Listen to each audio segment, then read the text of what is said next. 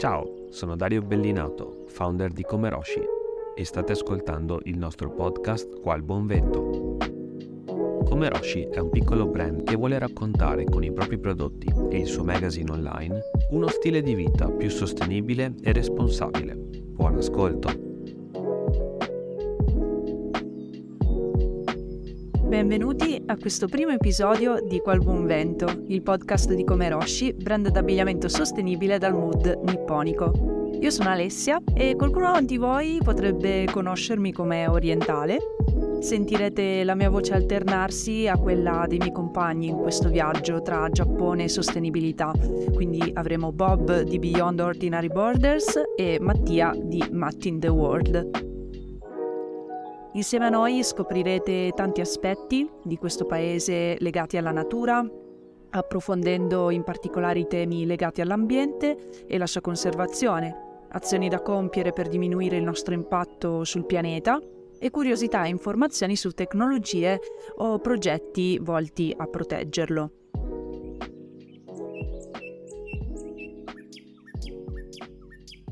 Considerando che siamo agli inizi della primavera, ho pensato che per questa prima puntata di Qual Buon Vento fosse la buona occasione per parlare di fiori e non solo quello di ciliegio, che comunque affronteremo un pochino, ma anche altri perché i fiori fanno parte della cultura giapponese in tantissimi aspetti. Il Giappone è proprio famoso per la bellezza dei suoi fiori, tra cui, come dicevo, il sakura, che è diventato un simbolo non ufficiale nazionale del del paese, ma appunto la simbologia dei fiori nella cultura nipponica è molto radicata e quindi pensavo fosse l'occasione giusta per parlarvene, anche perché è da notare quando questi fiori non sono usati solamente a puro scopo simbolico, come siano comunque coerenti in base al passare proprio delle stagioni quando vengono utilizzati nelle arti. In Giappone infatti non si limitano a considerare le sole quattro stagioni che conosciamo, ovvero primavera, Haru,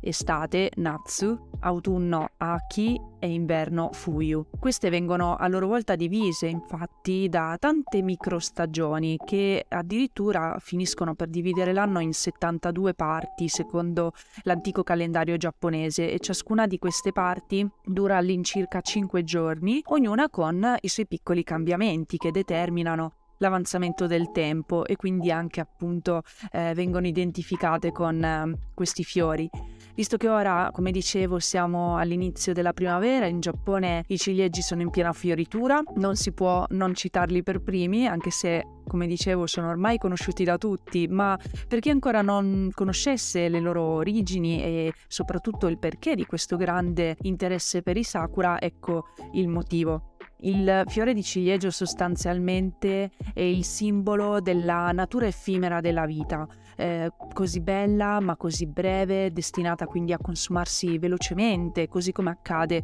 proprio per questo fiore molto delicato.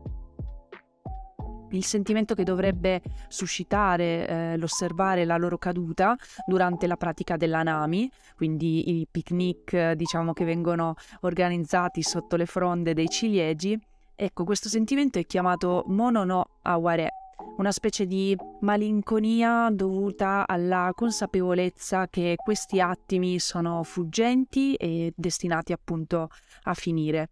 E a proposito di vita e morte, vi sono altri fiori legati a questi due concetti molto ricorrenti nella cultura giapponese, tanto per cominciare il fiore del giglio ragno. È una pianta perenne che fiorisce in autunno, quindi andiamo un po' più avanti nel giro dell'anno e i suoi lunghi stami sporgenti eh, le hanno fatto appunto guadagnare questo nome particolare. Poiché si trovano spesso lungo i fiumi, in Giappone si crede che si trovino anche lungo le rive del fiume Sanzu, che è un corso d'acqua che le anime dei morti devono attraversare per giungere nell'aldilà, un po' come i fiumi della cultura occidentale come la Cheronte o il fiume Lete.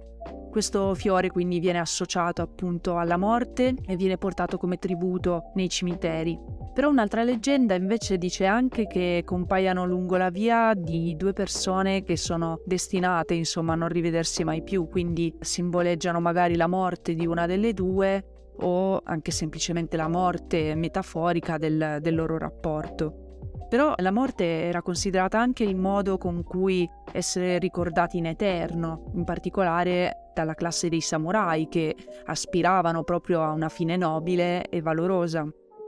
Questo caso è la camellia in particolare a simboleggiare questo fatidico momento e ne abbiamo una testimonianza ad esempio nel film di Akira Kurosawa eh, intitolato Sanjuro, dove il fiore in effetti gioca proprio un ruolo fondamentale nella vita e nella morte di alcuni personaggi. Ma vi è anche una leggenda per spiegare la sua nascita legata al dio Susanoo, il dio delle tempeste, guerriero anche lui potentissimo e nella regione di Izumi in cui era stato esiliato, ogni anno un serpente gigante chiamato Orochi pretendeva in sacrificio la più bella fanciulla del paese e Susanoo appunto decise per questo motivo di affrontarlo con la sua spada e dopo diverse ore di combattimento, quando ebbe la meglio, Avvicinandosi alla ragazza appena salvata e chiedendola in sposa, Susanoo appoggiò la spada insanguinata sull'erba e da questa iniziò a gocciolare il sangue del serpente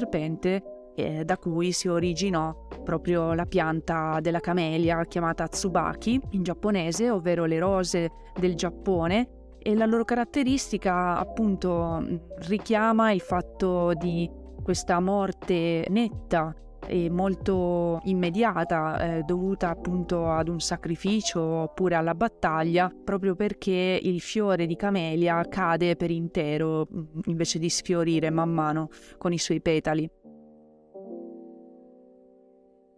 Questo fiore collegato a Susanoo ci porta anche al prossimo perché Susanoo fa parte dell'enorme pantheon di divinità giapponesi tra le quali la più importante è proprio la sorella di Susanoo, ovvero Amaterasu. Amaterasu è la dea del sole dalla quale si crede discenda l'imperatore del Giappone e il fiore riconosciuto come simbolo della famiglia imperiale è il crisantemo che viene anche usato eh, sui passaporti giapponesi e sulle monete da 50 yen. In particolare quello imperiale è composto da 16 petali quando in realtà sono molti di più di solito, e fu scelto probabilmente proprio per la sua popolarità, per la sua bellezza, eh, già ammirata in epoca Nara e in periodo Heian, quindi a cominciare già dall'VIII secolo fino al XII, e anche per via del suo uso medicinale, quindi troviamo infatti questo fiore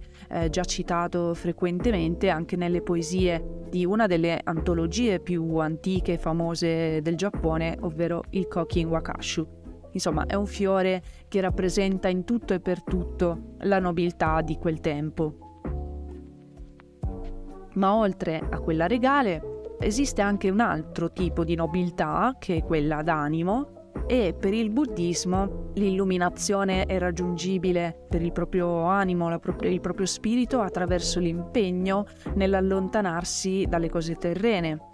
Con questo si intende non solo la materia ma anche sentimenti ed emozioni negative e in particolare è il fiore di loto a simboleggiare proprio questo difficile percorso verso il nirvana, appunto il mondo illuminato e quindi il risveglio spirituale per via del suo fiore che affiora dalla superficie dei laghetti nei quali invece affonda delle radici, quindi il suo lungo stelo fa questo stesso percorso che compiamo nella vita, dal fango delle cose terrene che ci trattengono dall'illuminazione va verso il cielo e quindi va verso appunto questo stato illuminato. Infatti viene anche rappresentato come base su cui siedono le figure buddiste, quindi proprio la seduta eh, del Buddha eh, richiama il fiore di loto e allo stesso tempo proprio la posizione assunta da queste figure eh, a gambe incrociate e detta proprio posizione del loto, quindi in un tutt'uno con il loro spirito illuminato. Ma per tornare al concetto di nobiltà, quello un po' più in effetti terreno e materiale, molte famiglie giapponesi nobili appunto sceglievano il glicine invece per rappresentare soprattutto l'immortalità e la longevità. Si tratta infatti di una pianta che può superare anche il secolo di vita ed estendersi in enormi tende, diciamo, no? con la sua fioritura pendente, in quanto si tratta oltretutto di un rampicante che va curato se si vuole controllarne la crescita. I nobili ne celebravano quindi anche la forza e i fiorellini che indicavano questi legami molto stretti d'amicizia come anche d'amore che in pratica potevano durare quindi per sempre. E non si stenta a crederlo in effetti sapendo che in Giappone c'è un glicine vecchio ben di 1200 anni. Dunque con questo possiamo concludere questo breve excursus capendo che effettivamente sono millenni che i fiori influenzano il nostro modo di comunicare e di guardare alla vita. Ancora oggi ci invitano a trovare il bello in ogni suo aspetto e anche quello più spaventoso come la morte ci permettono di accettarlo e quindi anche di ritrovare quell'armonia che con lo sviluppo dell'essere umano e delle tecnologie forse abbiamo un po' perso. Io vi ringrazio di aver ascoltato Qual Buon Vento e ci vediamo al prossimo episodio. Grazie per aver ascoltato il nostro podcast. Trovi tutte le altre puntate su Spotify, YouTube e Apple Podcast. Seguici anche su Instagram per non perdere gli aggiornamenti sulle nuove uscite e gli articoli del nostro magazine online. Se ti va, sostieni i nostri progetti di riforestazione per essere insieme il vento del cambiamento. Alla prossima!